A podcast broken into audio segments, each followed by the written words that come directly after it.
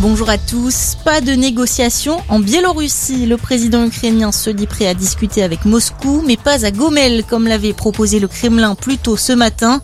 Volodymyr Zelensky déclare que n'importe quelle autre ville conviendrait, mais il accuse la Biélorussie d'être complice de l'invasion russe. La Biélorussie où se tient justement un important référendum aujourd'hui.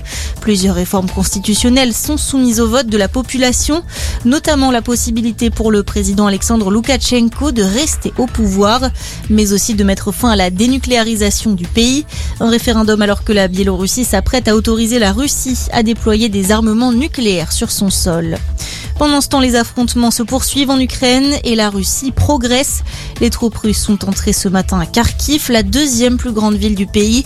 L'armée russe annonce également avoir encerclé deux grandes villes du sud de l'Ukraine, Kherson et Berdiansk.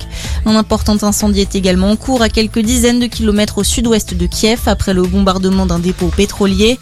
La nuit passée a été dure, a déclaré ce matin le président ukrainien dans une nouvelle vidéo. Les frappes aériennes de la capitale se sont multipliées. Le métro a été interrompu pour servir d'abri aux habitants. Dans le reste de l'actualité, il sera jugé le 10 mars prochain. Laurent Bigorne a été présenté au parquet hier pour administration de substances nuisibles. Le directeur de l'Institut Montaigne est soupçonné d'avoir drogué une de ses salariées lors d'une soirée. Le mis en cause a reconnu les faits mais a nié avoir eu des motivations d'ordre sexuel. 40 migrants secourus dans la Manche. Ils ont été pris en charge hier matin au large de Dunkerque par un patrouilleur de la Marine Nationale.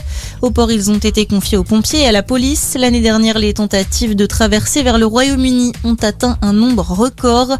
Plus de 28 000 personnes ont été recensées. Et puis en rugby, de jolis matchs de top 14 aujourd'hui. Montpellier Stade Français à 17h30 et Toulouse qui essaiera de briser sa spirale négative face à l'UBB à 21h05. Bonne journée à tous.